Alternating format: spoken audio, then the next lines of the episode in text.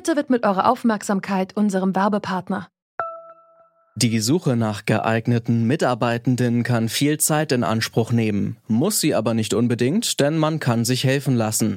Zum Beispiel mit den Premium-Stellenanzeigen von Indeed, denn damit wird eure Stellenanzeige in der Suche sichtbarer und Bewerberinnen und Bewerber werden schneller auf euch aufmerksam. Indeed schenkt euch jetzt 75 Euro Startguthaben für eure Premium-Stellenanzeigen.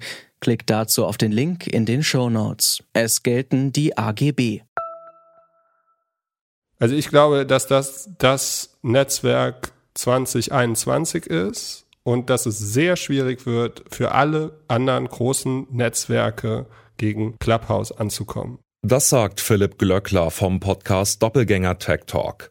Für ihn ist Clubhouse das große neue Ding und nicht nur für ihn.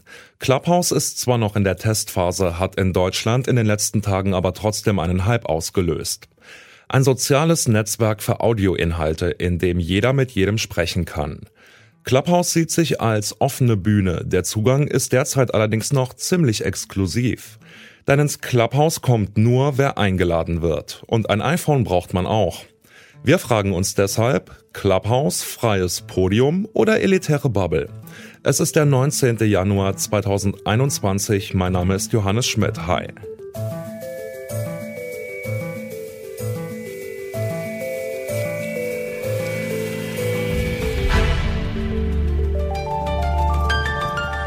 Zurück zum Thema. Clubhouse funktioniert im Grunde wie ein interaktiver Podcast. Userinnen und User können Räumen beitreten, in denen Menschen zu verschiedenen Themen Podiumsdiskussionen führen. Wer sich meldet, kann aufs Podium geholt werden und ebenfalls zu Wort kommen. Klingt erstmal gut, aber die App ist nicht für alle zugänglich. Zum einen kann Clubhouse nur beitreten, wer eine Einladung bekommt, zum anderen kann sie bisher nur auf dem iPhone genutzt werden. Ich als Android-User kann deswegen schon mal nicht mitmachen. Was ich da verpasse, das wollte ich vom Journalisten und Podcaster Malcolm Ohanwe wissen, der auf Clubhouse aktiv ist. Eine Menge Gespräche, Diskussionen, Austausch und viele Podiumsdiskussionen. Es hat etwas von einer Messe oder so einem Kongress ja, das verpasst man. Also ganz viele Bereiche, Gespräche. Dass der Zugang zu Clubhouse so limitiert ist, das klingt für mich schon ein wenig nach elitärer Bubble.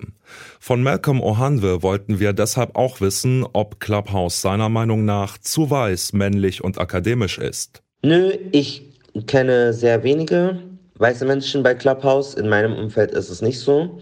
Ich kann aber das nicht allumfassend beurteilen. Dazu habe ich keine Zahlen. Es gibt ja auch keine Erhebungen, die jetzt die ähm, eigene Identität, was so Race oder kulturelle oder ethnische Herkunft betrifft. Aber ich finde, von meinem Eindruck ist es nicht so. Ich bin eigentlich exklusiv in Räumen, wo ich fast nur schwarze Menschen und manchmal ähm, andere Menschen treffe, die nicht dem weißen Phänotyp zugeschrieben werden. Malcolm Ohanwe hat also ziemlich gute Erfahrungen mit Clubhouse gemacht. Ist der Hype um die App also berechtigt und das mit der Exklusivität gar nicht so ein Problem? Darüber habe ich mit Dirk von Gehlen gesprochen. Er ist Leiter der Abteilung Social Media und Innovation bei der Süddeutschen Zeitung. Hallo, Herr von Gehlen. Hallo, guten Tag. Alle reden über Clubhouse. Was halten Sie denn von dem Hype um die App? Ist das übertrieben oder hat die App tatsächlich was Einzigartiges zu bieten? Also ähm, erstmal bin ich begeistert von der Art, wie ein Hype erstellt wurde, äh, völlig unabhängig vom Produkt. Und das muss man vielleicht zunächst trennen, äh, wie über diese Einladungsmechanik ein Gefühl erzeugt wurde, das man, glaube ich, neudeutsch als FOMO bezeichnet. Also dieses Fear of Missing Out, also die Angst, etwas zu verpassen. Das ist meiner Meinung nach eine faszinierende äh, Marketingmethode, die hier angewendet wurde, weil, und jetzt komme ich zum Produkt, das Produkt selber vielleicht dann doch nicht so begeisternd und hypenswert ist, wie es äh, das Marketing jetzt groß gemacht hat. Clubhouse präsentiert sich ja oder spielt mit dem Charme, ein offenes Podium zu sein. Alle können zu Wort kommen. Wie bewerten Sie das denn? Ist es dann tatsächlich so eine offene Bühne, wo potenziell jeder, der erstens eine Einladung und zweitens ein iPhone hat, mitreden kann? Oder bleibt es eine elitäre kleine Bubble für Großstadtmenschen, um es mal frech zu sagen? Das Marketing dahinter ist natürlich, hier kann jede und jeder mit jedem sprechen. Das ist aber natürlich gelogen. Also es ist ein, allein über den Zugang, dass es nur auf bestimmten Endgeräten funktioniert, dass man nur auf Einladungen reinkommt, ist ja offensichtlich, dass das so nicht stimmt. Und es ist natürlich die Debatte, die wir letzte Woche geführt haben, als Donald Trumps Twitter-Account gesperrt wurde. Wie viel freie Rede ist möglich? Wie viel Hassrede wird damit dann auch ermöglicht? Wie geht man damit um? Eine Frage, die auch in dem Zusammenhang gestellt werden muss, mit dem Unterschied, dass es da das gesprochene Wort ist, was sozusagen noch sehr viel schwerer durchsuchbar ist aktuell. Also wenn, wenn Sie irgendwo was posten auf Twitter, dann kann ich das relativ einfach durchsuchen, indem ich auch einen Text eingebe. Sprache durchsuchbar zu machen in der Form ist neuer und noch nicht so etabliert. Das heißt, ich kann da auch was reinrufen und nachher sagen, das war ich gar nicht oder es ist missverständlich gewesen. Also diese ganze Debatte um, wer darf da mitreden, was wird da gesprochen, die spielt dann langfristig auch eine Rolle. Dafür müssten da aber, glaube ich, substanziell mehr Leute dabei sein. Was erwarten Sie denn, wenn dann alle irgendwann eine Einladung bekommen haben, die es interessiert, wenn äh, die Beta vorbei ist, wenn es vielleicht auch den Weg auf Android finden sollte irgendwann? Denken Sie, dass der Hype dann schnell wieder rum ist und die Leute das Interesse wieder verlieren? Der Hype wird auf jeden Fall innerhalb der nächsten zwei, drei Wochen abflachen. Und dann wird man feststellen, dass es am Ende eine schöne Idee ist, nämlich die Idee des Sprechens in soziale Netzwerke zu übertragen. Und dann beginnt ein zweistufiger Prozess. Da muss ich zum einen zeigen, ob dieses Netzwerk tatsächlich für die Endverbraucherinnen interessant ist. Und dieses Interesse entsteht, wenn da Freundinnen und Freunde drin sind. Das muss man also gucken, ob das Relevanz bekommt für möglichst viele Leute, weil die da einen Mehrwert über ihren Freundeskreis drin haben. Und das Zweite ist, es muss sich erweisen, ob diese Idee einer Sprachnachricht für Social Media tatsächlich zum richtigen Zeitpunkt in Deutschland dann auch aufschlägt. Also ob Leute das wollen, ob Leute in Räumen, ich sag mal böse Telefonkonferenzen machen wollen. Dirk von Gehlen meint also, dass der Hype in den nächsten Wochen wieder abflauen wird. Dass es in Deutschland überhaupt zu diesem Hype gekommen ist, das liegt auch an Philipp Glöckler vom Doppelgänger Tech Talk. Mit seinen Kollegen hat er eine Telegram-Gruppe mit dem Namen Doppelgänger Clubhouse Invite Schleuserbande erstellt. In der werden Clubhouse-Einladungen weitergegeben, sodass eigentlich jeder rein kann, der möchte.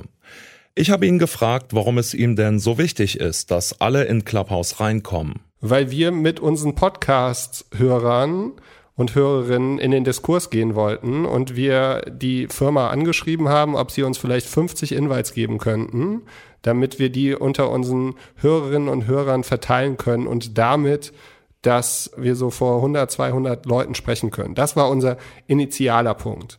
Das Unternehmen wurde so überrannt, dass sie auf unsere E-Mail nicht geantwortet haben und wir als Internet-Experten haben uns dann überlegt, okay, wie können wir das trotzdem schaffen? Wie schaffen wir es, dort mit einem kleinen Kreis zu sprechen? Weil das Schlimmste, was sie in so einem Produkt haben können, ist dieses Empty Room Syndrom. Also ein Marktplatz, auf dem es kein Produkt gibt. Und das wollten wir aushebeln. Und das haben wir gemacht, dass das jetzt so ein Hype ausgelöst hat. Das war uns nicht so ganz bewusst. Dass der Zugang zu Clubhouse so limitiert ist, sieht Glöckler nicht als großes Problem. Naja, wenn Sie auf eine Konferenz gehen würden, dann kostet die Geld. Dann wird dort in einem geschlossenen Raum gesprochen und Menschen müssen dafür Geld zahlen. Wenn Sie jetzt auf Clubhouse gehen, ist das umsonst. Ja, Sie brauchen aktuell ein iOS-Device. Ja, Sie müssen sich vielleicht eine Stunde bemühen, bis Sie so ein Invite bekommen, aber Sie können, Sie schaffen es reinzukommen. Ja, meine Eltern sind noch nicht auf der Plattform und ja, Schulfreunde von mir sind noch nicht auf der Plattform. Aber was Sie bedenken müssen, ist, dass dieses Produkt eigentlich noch gar nicht auf dem Markt ist. Also ich gehe davon aus, dass es relativ schnell ein offeneres Produkt wird und auch das Android da drin ist. Das ist meines Erachtens eher ein Thema der Produktentwicklung, dass es einfach einfacher ist, nur für iOS zu entwickeln oder nur für eine Plattform, bis man das perfekte Produkt gefunden hat. Clubhouse hat es geschafft, durch geschicktes Marketing einen Hype auszulösen. Dass erst einmal nicht jeder rein kann, macht die App interessant. Aber der Exklusivitätshype allein wird nicht reichen, damit Clubhouse langfristig erfolgreich ist, sondern dafür muss die App mit ihrem Angebot für möglichst viele Menschen relevant sein. Das war's von uns für heute. Wenn euch dieser Podcast gefällt, dann abonniert ihn doch gern. Damit unterstützt ihr auch ganz direkt die Arbeit unserer Redaktion. Mitgearbeitet an dieser Folge haben Max Königshofen, Alea Rentmeister, Charlotte Nate, Anton Burmeister und Andreas Propeller. Chef vom Dienst war Yannick Köhler und ich bin Johannes Schmidt. Ciao und bis bald.